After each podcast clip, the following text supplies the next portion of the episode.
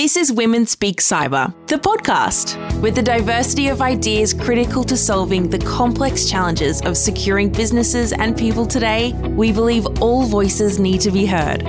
Whether you're an aspiring speaker, leader, or wanting to advocate for others, join Louisa P and Louisa V and their special guests who will share tools, tips, and inspirational stories that will help you to speak cybersecurity with confidence and impact. LP, podcast number two. I know.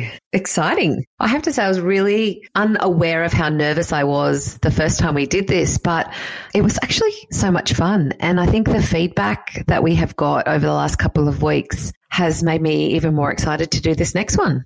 Yeah, it's always nice when people take the time to put comments and give feedback. And yeah, we do really appreciate that. We are joined for this episode by public speaking coach Emily Edgley. Welcome, Emily. Hello, ladies. Emily, public speaking wasn't your first career. Definitely not. Would you mind starting by telling us, yeah, a little bit about your journey to becoming a public speaking coach and how that all came about?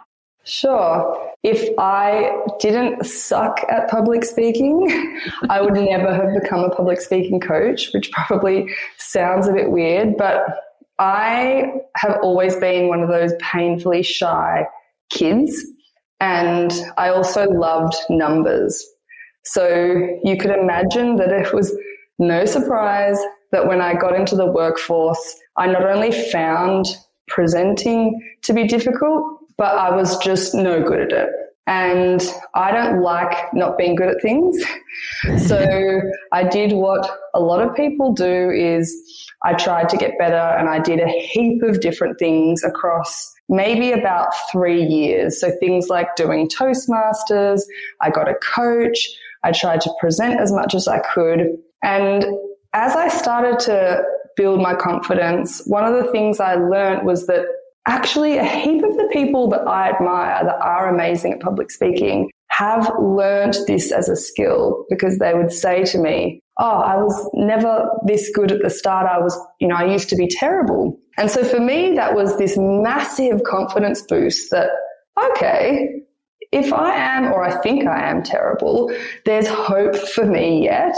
And as I started to learn what I felt like were these secrets that I'd never heard about before, things like storytelling or, you know, using the power of pause, I then wanted to share what I'd learned. And it just started like that as a very sort of innocent, wanting to help people, volunteering my time. And as I started to do that, people started to then seek me out. And one of the things that I realized was I have this extremely amazing career, which was in cybersecurity, and I get paid a really good salary. But I'm finding that I'm getting so much more of a rewarding feeling from helping people with public speaking. And so I had to make a really big decision a couple of years ago. Would I stay in the security industry or would I follow a passion that burned really deep inside of me? And it was one of those decisions that I really wasn't ready for, but because of a few different factors, I had to make it at a point of time. And I decided to take that leap of faith. And my God, I'm so glad that I did. Mm. And then I met you two wonderful ladies a couple of months into my own business, and we started Project Friedman. And that was an absolute career highlight being able to give back to not only the industry that I came from, but also to help women to find their voice. And I couldn't be happier to be here and the fact that we have a podcast or that you have a podcast and that I'm able to help you spread the messages that you're spreading. So thanks for having me as well.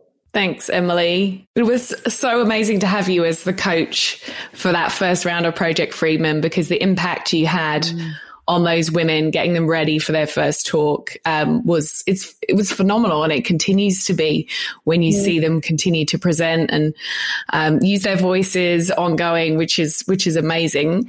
Thank you. It was a group effort, though, right? It, honestly, like one of the things we all learned was that it that the power of all of us collectively behind these women, including each of them was hmm. something that I don't think we even fathomed the success that it's had. So it's it's been amazing to be part of it.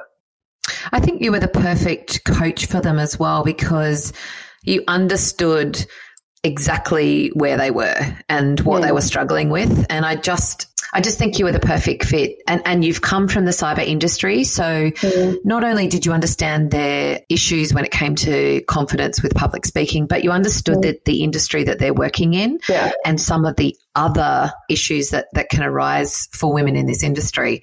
So yeah, I, I know when we were letting our participants for this year know, a few of them said to me, Oh, I've heard that one of the coaches is Emily.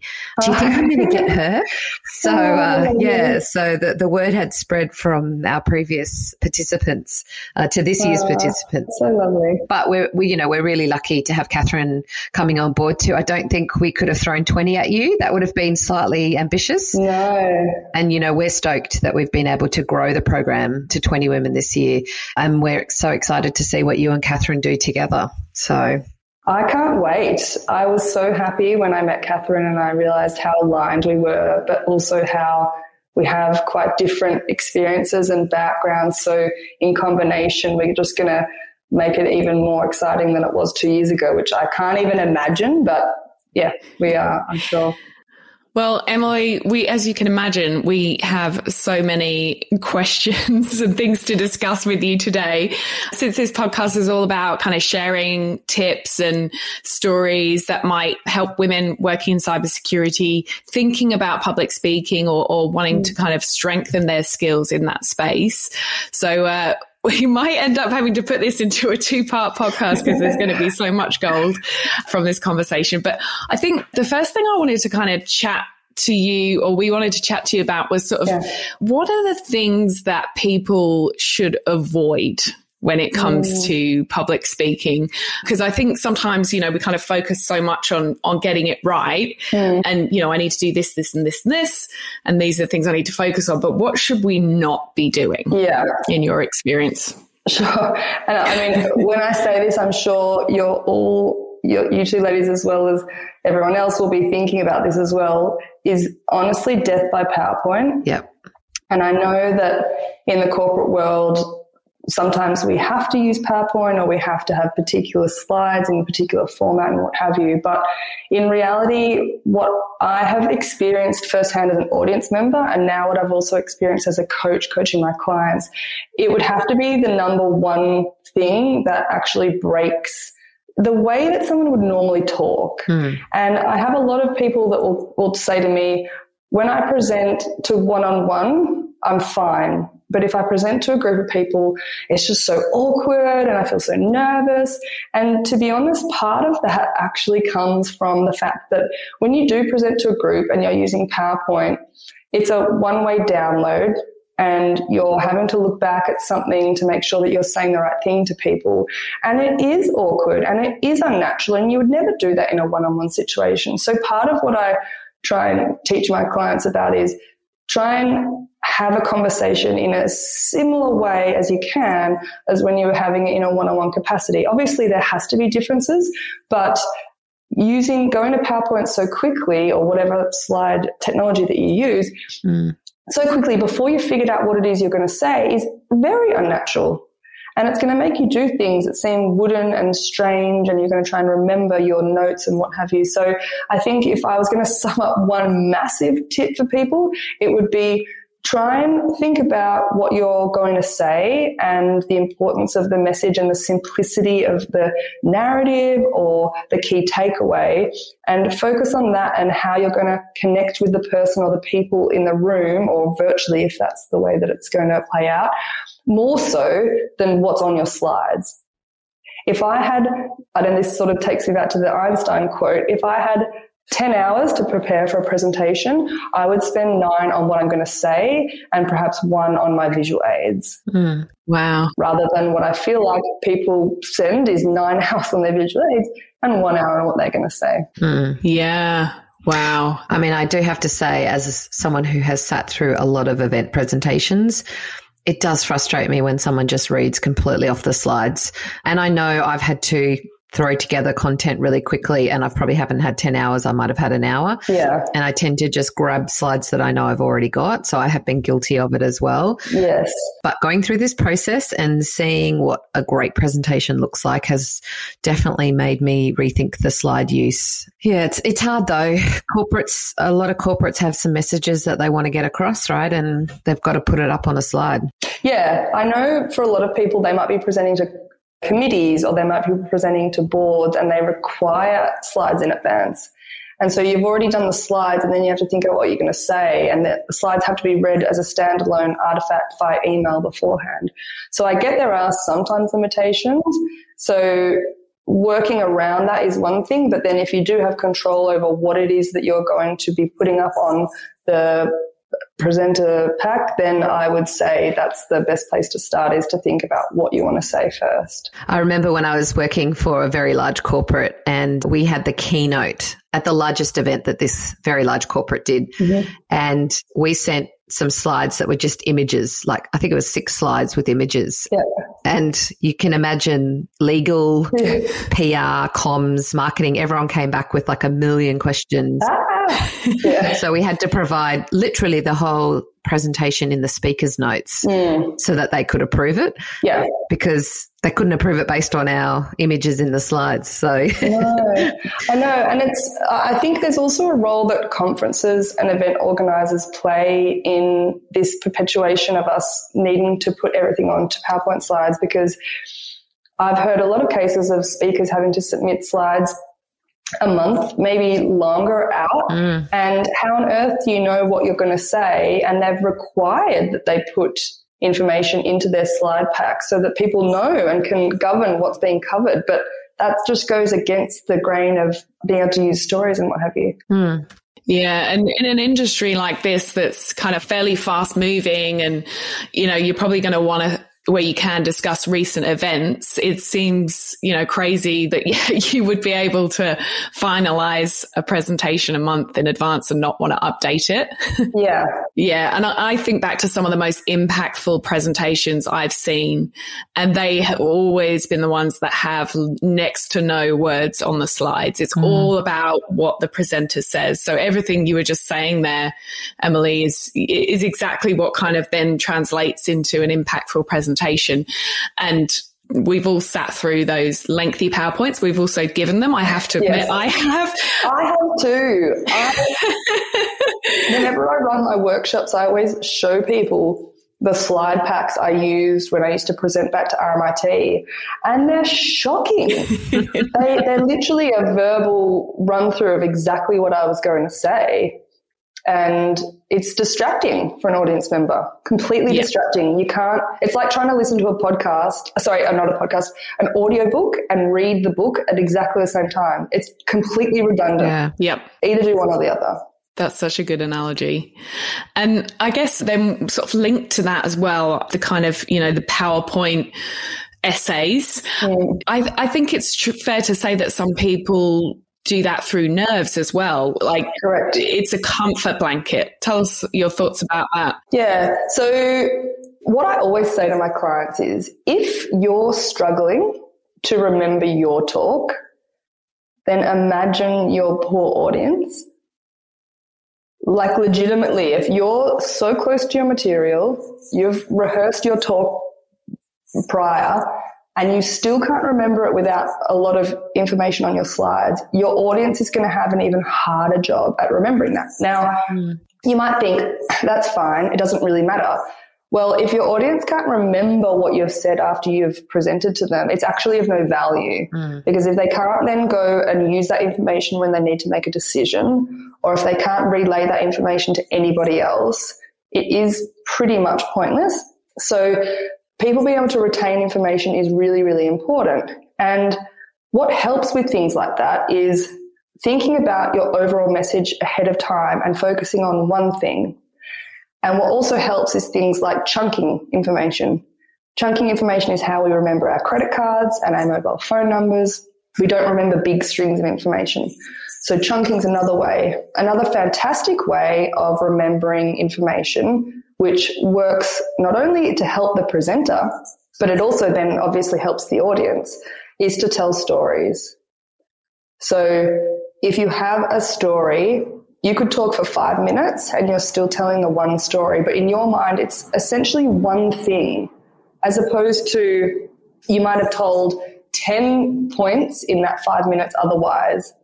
And that's harder to remember. So there's so many techniques that you can use in terms of remembering things and getting rid of or feeling comfortable that you're not going to forget something rather than having to use your slides as that crutch. I mean, you can always, I always tell my clients as well, if you want to have a piece of paper with some notes on it. Mm.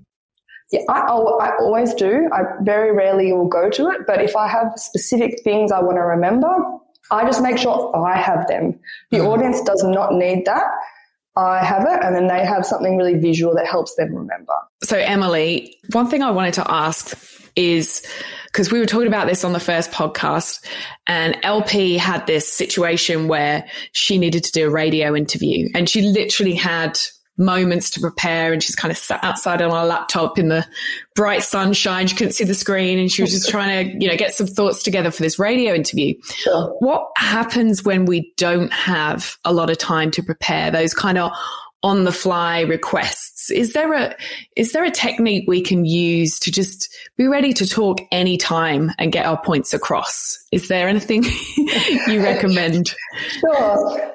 There'd be a couple of two different things that I would say. Part of it would be I would take a little bit of time to prep any content that you're wanting to bring to mind. So whether it's a podcast interview or whether you're going in and you're going to be perhaps grilled on the status of a current project or what have you. So I would almost split half of the time and if you can, even if it is one minute and prepare some of the answers to the questions or what are the key things you're wanting to get out of it. So that would be point number one. But the most important bit is more likely going to be your mindset. So generally what unravels people in those situations is they're having these thoughts of, oh my goodness, I only have five minutes to prepare and I'm going on to this podcast or this radio interview or what have you. And I don't know what I'm talking about. I haven't had time to prepare. And you can imagine if there's all these negative thoughts swirling in someone's mind, it, you're almost going to make what you don't want happen because you also, it's whatever you focus on, you feel. So if you're feeling and focusing on, I'm not prepared, then you're going to come across and feel not prepared. So what I would say to people is it's really important to use positive language and to focus on what you do want. So do you want to come across as articulate or do you want to come across as you are confident? So whatever words you you want, whatever essentially you want to happen, try and focus on that and think about how knowledgeable you are, etc., rather than thinking about what you don't want to happen and how anxious you are about it. It sounds really simple and it sounds like it, it couldn't potentially work, but science has proven that it will drastically show, so change how you show up. And it has a big impact on how people will perceive you when you're in that situation. And one other handy tip on how to do that, which I came across and I found this quite interesting, is to talk to yourself in the third person. So a lot of us will generally talk to ourselves in the first person. So saying something like, Oh, I'm not prepared. I'm going to completely bomb this thing. Whereas if you can talk to yourself in the third person, I don't know if you've ever tried this, but I have actually tried it. It really does work. If you can say something like, you're going to be right, or you've got this, you know your stuff. Science has proven that you're a little bit away from yourself, so you're kinder. I don't know. Have you ever used the, that tip? I mean, look, I was slightly panicked because it was so hot and I was sitting on a main street, as Louisa said. But I did say, oh, look, I can only do what I can do. And I had done a really quick five minute practice with someone. But yeah, I was just like, look, it's me. it has to be me.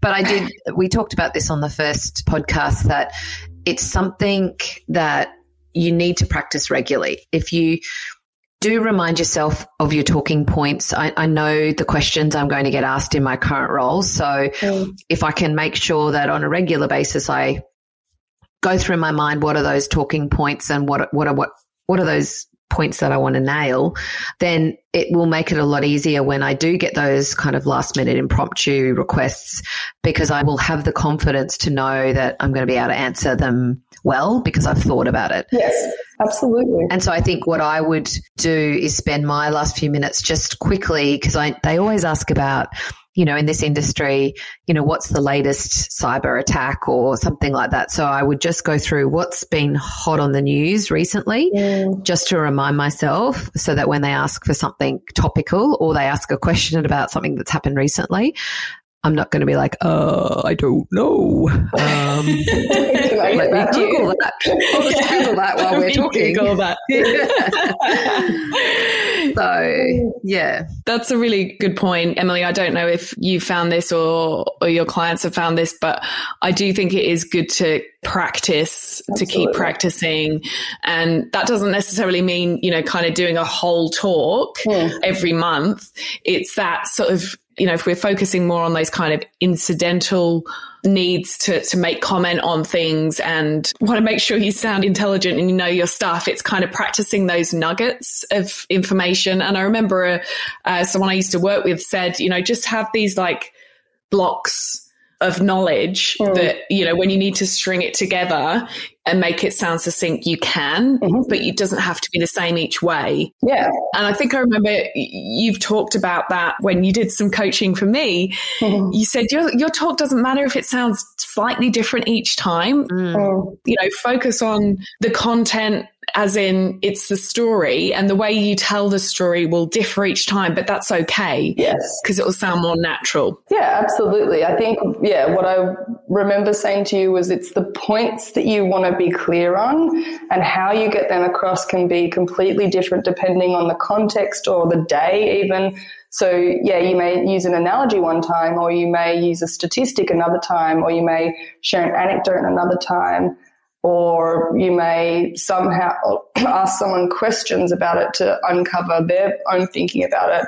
As long as you know where you're wanting to go, yeah, it really doesn't matter how you get there. But I think if you can practice it somehow, and like you say, it really doesn't matter. I know for me, I struggled even putting my hand up to ask a question, even when I was an audience member in a conference so I just tried little things and over time I just incrementally built up. So any practice, whether it's putting your hand up and asking a question, if you push yourself outside your comfort zone and do things that you find a little bit awkward or a little bit stressful, you build up that resilience that, oh, it's actually not that bad. And every time it gets a little bit easier. Mm. So, yeah, I would say that very good advice. Yeah, I can attest to it getting easier. I was like you, Emily. I just the idea of asking a question at a conference. Mm. I had so many questions. Like, I'm a really curious person. I was a curious child. And I like, I just want to know. Mm. but over time, it actually got, I remember it got worse and worse and worse before it got better. But it just the thought of asking a question at a conference, my entire body would go into adrenaline overload. yeah. it just seems, you know, I guess that kind of leads me to the question. And just before I finish that, it does get easier. You're right. And mm. now I can ask a question. So I just wanted to give people the assurance it can get better. Yeah. I was the audience plant that had to ask the question in case nobody else asked the question. So I, I always had something prepared just in case because I never wanted my presenter to be standing on stage without any questions. No questions. So, yes. I never had a fear because I was the, the plant. yeah. Yeah, and I guess you just then over and over again you were asking those questions. Everyone's kind of looking at you, and you just get used to it. Mm. But Emily, what what do we do with those physical symptoms?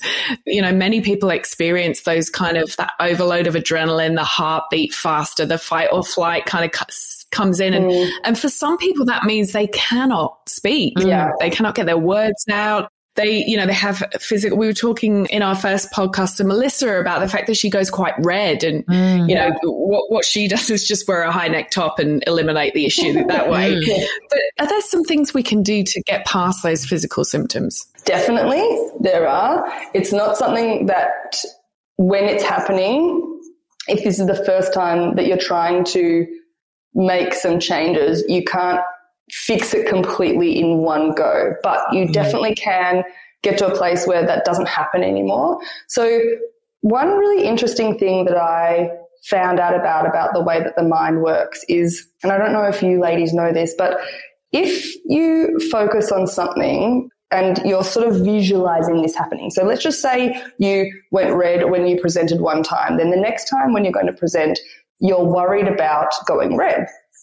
And then you go red and then, you know, the next time you're worried, etc. Now, every time you're thinking about that in the lead up to the event, thinking, I don't want to go red, even though you're thinking you don't want to go red as an example, the only visual that your mind is getting uh, you know, it can't create a, an opposite for you without you telling it. So all it's thinking about is going red and it's creating a visual of you going red. Now, every time that this happens, it creates a new neural pathway in your brain. And I like to think of this as a canal. And every time you think of it, you're worrying about it, this canal gets bigger and bigger and bigger. And then what happens when you're actually in the event is your brain goes, ah, uh, we've been here before. I know exactly what to do. I will just go on autopilot. And it essentially gives you what you've been worrying about because it thinks like, yes, I know exactly we need to go red now.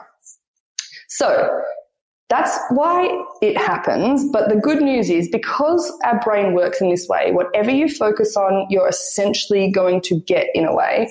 You simply need to focus on what it is you do want.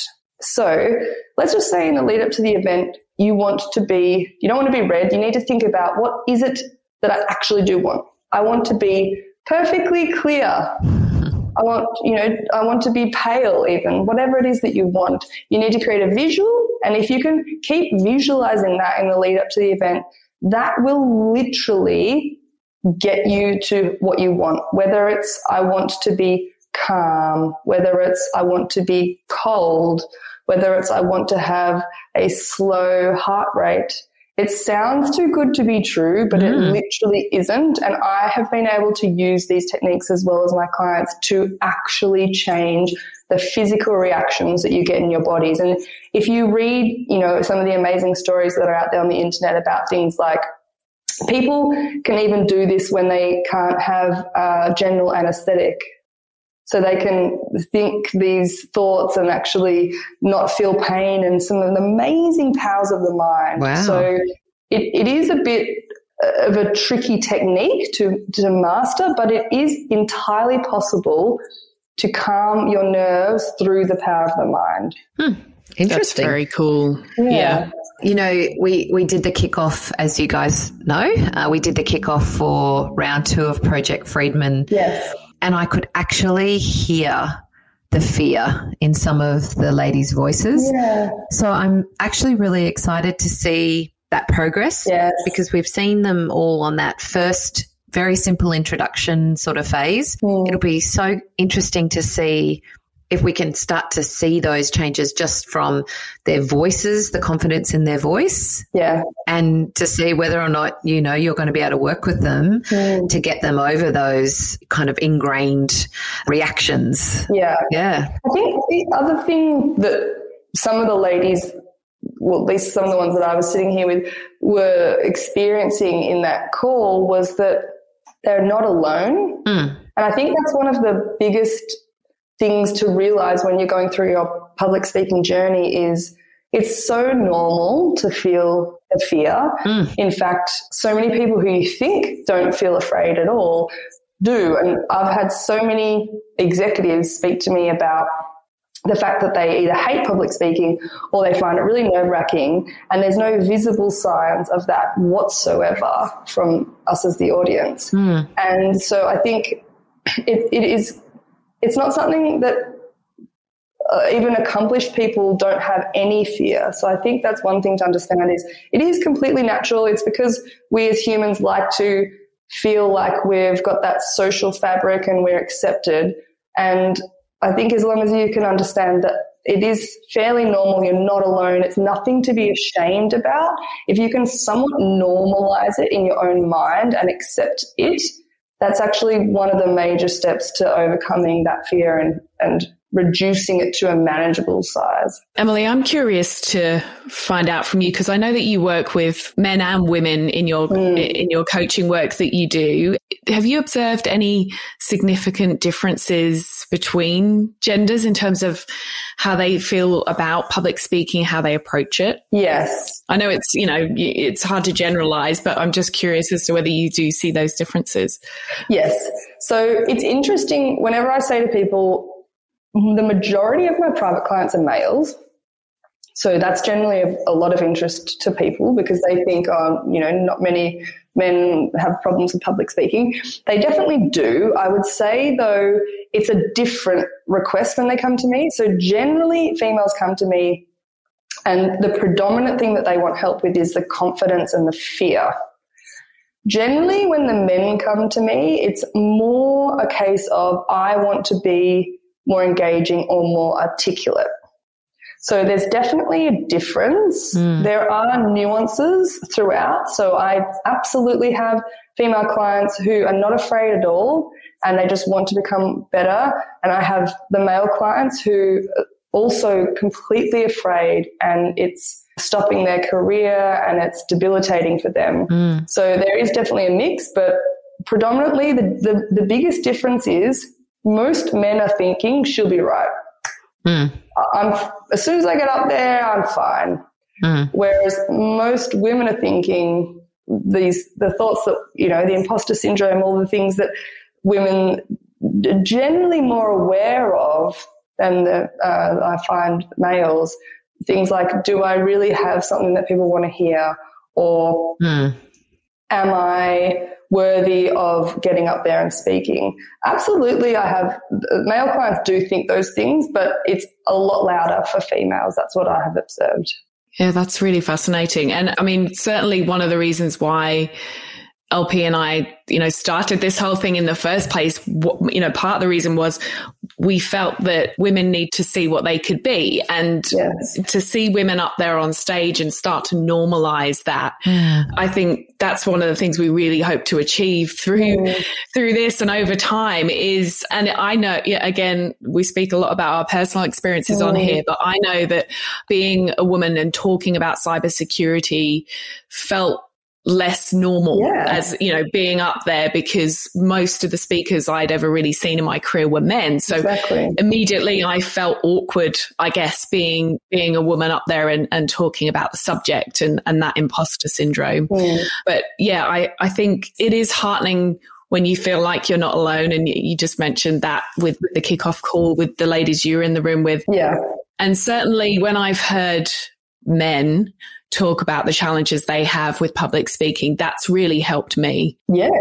And to your point, you know, quite accomplished speakers, entertaining speakers that admit that they find it incredibly scary. Yeah. You know, and I would encourage anybody to share if they feel comfortable those stories, you know, if they are male or female. Yeah. Because it does really help people, I think. I completely agree. And it was a, a conversation with a couple of male executives that early on in my public speaking journey made me realize that in fact for a lot of people this has been a big struggle and it's been a massive work in progress for them that other people haven't noticed or perhaps even just haven't asked. Mm-hmm. And so I too think that there is a real requirement for especially men to talk about the fact that they either have found it hard or that they do find it hard because there's this misconception that people are the only ones that have their worries or that other people yeah find it easy so i do agree with you and I, think it's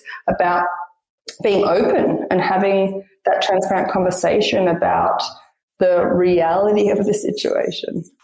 Yeah, I think LV and I did a NIDA course, which we talked about on our last podcast. But mm. I think what surprised me the most was, you know, we had some fairly senior males from the organization there who presented on a regular basis and they absolutely were terrified. You would never know oh. by watching them present, but they hated it. Mm. They knew they had to do it as part of their jobs, uh, but they were terrified. Yeah. And so it was actually eye opening mm. to see them admit. And if we hadn't gone and done that course, I would never have known. And here I am, like constantly, yeah. one of them, I was constantly not forcing, but push putting him out there to present. And little did I know that he actually hated it and was had a physical reaction when he presented. So, yeah, yeah, you just never know. The other thing, no, I agree, and I think the other thing to note is that just because someone is confident doesn't actually mean that they're a great speaker. Mm. I think that's the other thing is to bust that misconception because I have seen a lot of amazing speakers. Well, I thought that they were amazing, but then on reflection, I thought, did I learn anything new? Mm. No, absolutely not. Did they share an interesting perspective? Did they tell any stories? No. They got up there and they delivered what they wanted to deliver and they were very convincing. Mm. But they didn't take me on a journey, they didn't influence me to any outcome, and they didn't tell stories. So I think there is a lot more to just being confident. A lot more to sorry to being a good speaker than being confident. Oh yeah, it's a craft. Presenting well is an absolute craft. It is. It's not like I would say I'm a confident person, but I, I wouldn't say I'm always a great presenter mm. because it's it does. You've got to take the time to sit down and map out your story and get it right. So yeah, uh, you're bang on there. I would 100% agree with that. Yeah. Yeah, I always use the analogy uh, just to add in of if you, a lot of people will say I freak out when I speak to large groups and they think that that's strange, but I always say to them, you probably cook one on one or for yourself or for your partner or family and you find that fine and they say yes. And then I say, so if I got you to cook for 100 or 500 people and you didn't have the right tools and you hmm. didn't have a commercial kitchen and you'd never practiced cooking for that many people before, would you be yeah. afraid? And they were like, yes. Oh, good analogy. and that's exactly the same. It's exactly the same. yeah. But, but if I, if I worked with you and I gave you the right tools and you had an amazing kitchen and we picked a seasonal menu and then we practiced it before the night, would you feel much more comfortable? Mm. Yes. Okay, there you go. Such a good way to think of it. I love that. I love that. So, Emily, how how do we make sure that we're authentic when we're presenting? Because mm. I'm sure you get asked this a lot, and whether that is, you know, I'm a humorous person, so I want to bring a bit of humor into my presentation, or mm. I like to think I'm a little bit quirky, so I want to deliver some of that. Qu- how how do we bring that to what we present, and we're we're authentic when we're on stage? Yeah, it's actually not something I get asked a lot it's more the engaging part, but I think it is really important for people to bring their authentic selves when they do present because one, if they don't, that's when they're going to feel unnatural. And two, the audience is definitely going to resonate and relate with people that are more authentic. So I would say the first part would be don't script it. Mm. because if you're going to script what you're saying, you're going to be focusing on trying to remember what you're saying. And also, mm. the spoken word is actually really different from the written word. It's something I've only realized recently when I've been doing a copywriting course, but you will find you would never speak the way that you would write and vice versa. Mm. So that's one thing to avoid. The second thing I would say would be we tell stories in our normal day to day lives. About 65% of the time, we're telling stories. So if you think you're not a natural storyteller, that's you're incorrect. so, given that that's the way that we prefer to communicate and we prefer to hear information, then you need to use stories as much as you can in your presentations. That will also help you to bring across your natural style.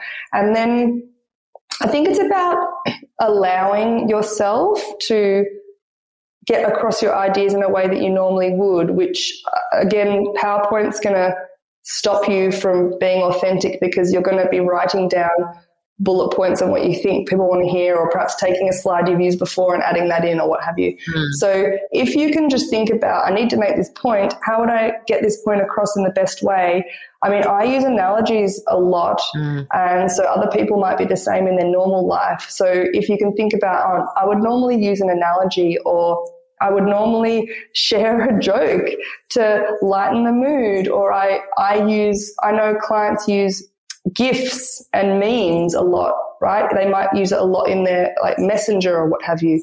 So then if you're going to use it in a presentation, that's your personality coming out. Mm. Or perhaps you might have a little anecdote about if you're doing an MC for an event or you're introducing an event, maybe you have a little anecdote about how you got involved in the event or something like that. So I think it's about taking a step back and you're not always going to be able to present to people like you would to a friend, but you do somewhat need to think about if I was presenting this to a colleague, how would I try and get my points across and try and get some of that into your presentation? Mm. It won't always be applicable, but I think it's about thinking about is my true personality coming out here? Does this feel good to me? If it feels awkward and it feels wooden and you're feeling awkward, that's probably a really good sign that you're veering really far from what you from your authentic self. Mm. That's awesome guidance, Emily, as always. That's really got me thinking. good. And and what about agendas at the start of a talk? Oh, agendas. yeah, not not a fan of agendas. I would say the reason why I'm not a fan, let me just say, is people don't care what it is you're going to tell them. They actually care what they're going to get out of it. And that's not telling them every part of what you're going to cover. It's telling them, yeah, what's in it for you? What, what are you going to get out of this? What's the value? It's like when Amy Cuddy says, if you do what I'm telling you just for uh, two minutes, it could significantly change the outcome of your life. And of course, that gets you hooked in to want to listen to the whole talk. Mm. So if you can try and add the value in at the start, that's really what people care about. Then if you really want to put an agenda, I think it's okay, but I wouldn't put it up front. I would have the value first, and then you can say, I want to cover these things. But be careful. If your agenda covers eight things, people won't be able to remember it. So remember that chunking rule. We can't really remember more than three things in this day and age. So your agenda shouldn't cover more than three chunks of information. Interesting. Yeah. Super helpful tips. I feel like I'm learning, and I'm not even doing Project Friedman, but I'm learning. I always learn something each time I speak to Emily. It's so awesome. No, I I love that. Don't you reckon you're you're more curious about what the value is mm. that you're going to get from something rather than every single bit? I mean, I'm a very structured person, so I like sometimes to know like, okay, what are we stepping through? But really at the core of everyone is like, what am I going to get out of this? Yeah. People are always going to do that translation themselves. And if that's hard or confusing, then they won't be buying into it. Whereas it's like, don't make them do the translation, just translate it for them and give them mm. what they, they're really wanting to know. I kind of like a surprise. I don't always want to know what's coming. So, yeah, okay. I love it. Yeah, I like the idea of getting people hooked in at the start. Mm. and because we're competing for people's attention even if we're doing a talk right? Absolutely. These days quite often it is virtual but it could be in person if you're if you're in a really fortunate position at this mm. point in in where the world's at. But even then you know people are looking at their phones. They're wondering when the coffee break's going to be. Like you you're competing oh. for their attention anyway. We have around 60 to 80,000 thoughts a day so if you Jesus. think people are not getting distracted by their own thoughts, then you need to think again. So, yes, absolutely. We need to work hard and even harder when it's online to capture people's attention. And it's also about clarity. In the tech and the IS world, it's so complicated, right? Everything's so so complicated. Even within the industry, you don't know everything in the industry. So it, the job as a presenter really is to provide clarity, and that's what you need to do at the start, as well as giving the value. Is make it really clear what you're talking about, but make it interesting. Mm. Yeah and that isn't art, but it is, it's probably one of the easiest things to nail is how to do a good opening and a good closing. So, Emily, I'm so sad our time has come to an end already. I reckon we might need to get you back to do uh, mm. some more of your amazing, amazing tips. But maybe we'll just leave with this. I'd love to hear from you kind of what what do you think, you know, when somebody unlocks the power of this public speaking platform, mm. what can that do for them? Mm. It's such a good question. And if you think about how often in life are we speaking? It's every day, all day, all the time. and so if if you can become more confident in yourself, if you can become more confident that you have something to share, if you can become more confident about the way you're speaking to people, the clarity with which you're getting messages across, it, it literally is life changing. And mm. we saw that with Project Friedman. It translates to the relationship you have with yourself, it mm-hmm. translates mm-hmm. to the relationship you have with co workers, with colleagues, with your family. It can cause you to get uh, better clarity on where you want to go with your job, get promotions. Mm. It can cause you to stand up for yourself. I mean, there, it, there literally is no barrier and no boundary for it. And I know I as well have found that my public speaking skills recently helped me with writing an article, which I used to hate. So it can translate to the written world as well. Mm. So it also, someone else was telling me it helped them to change the way that they approach and think about things. So mm being able to have a way of chunking information or providing clarity of ideas really can help in just so many different ways. So I think that is essentially the power of working on public speaking is you think it's for the stage, but it really is so much broader than that. Yeah, I think you've nailed that. it. I think we said it on our last podcast, but some of the benefits that we saw the women walk away with were just so much more than just that ability to stand up on a stage and present. Yeah. And I remember a couple of them were approached after their sessions by people asking more questions and, and saying positive things, and they were just like blown away. Yes. And, and wanting to contribute to the cause. Yeah. It was amazing. It was absolutely amazing to yeah. see how how that touched them and how that gave them even more confidence, I think, just to, that mm. people came up and asked asked more questions and asked advice. So yeah, I think if you can do something that can make someone more content with the industry that they're in and also happier as a person, mm. that's everything. And I think that's why all three of us and anyone else involved in Project Friedman is just so delighted with where this has taken the women and mm. the fact that we're getting to do it again because we know it's actually a whole lot more than public speaking. Yeah. Yeah. Yeah. Absolutely. Emily, thank you so much for your time. Oh, thank you for having me. It's so good to chat. How can people follow you uh, if they want to reach out to get some coaching? How yeah. can they find you? So I'm quite active on LinkedIn, Twitter, and Instagram, and it's Emily underscore Edgley on link on sorry on Instagram and Twitter, but it's Emily hyphen Edgley on LinkedIn. But if you type in Emily Edgley in Google, there isn't really anyone else with that name, so you should be able to find me.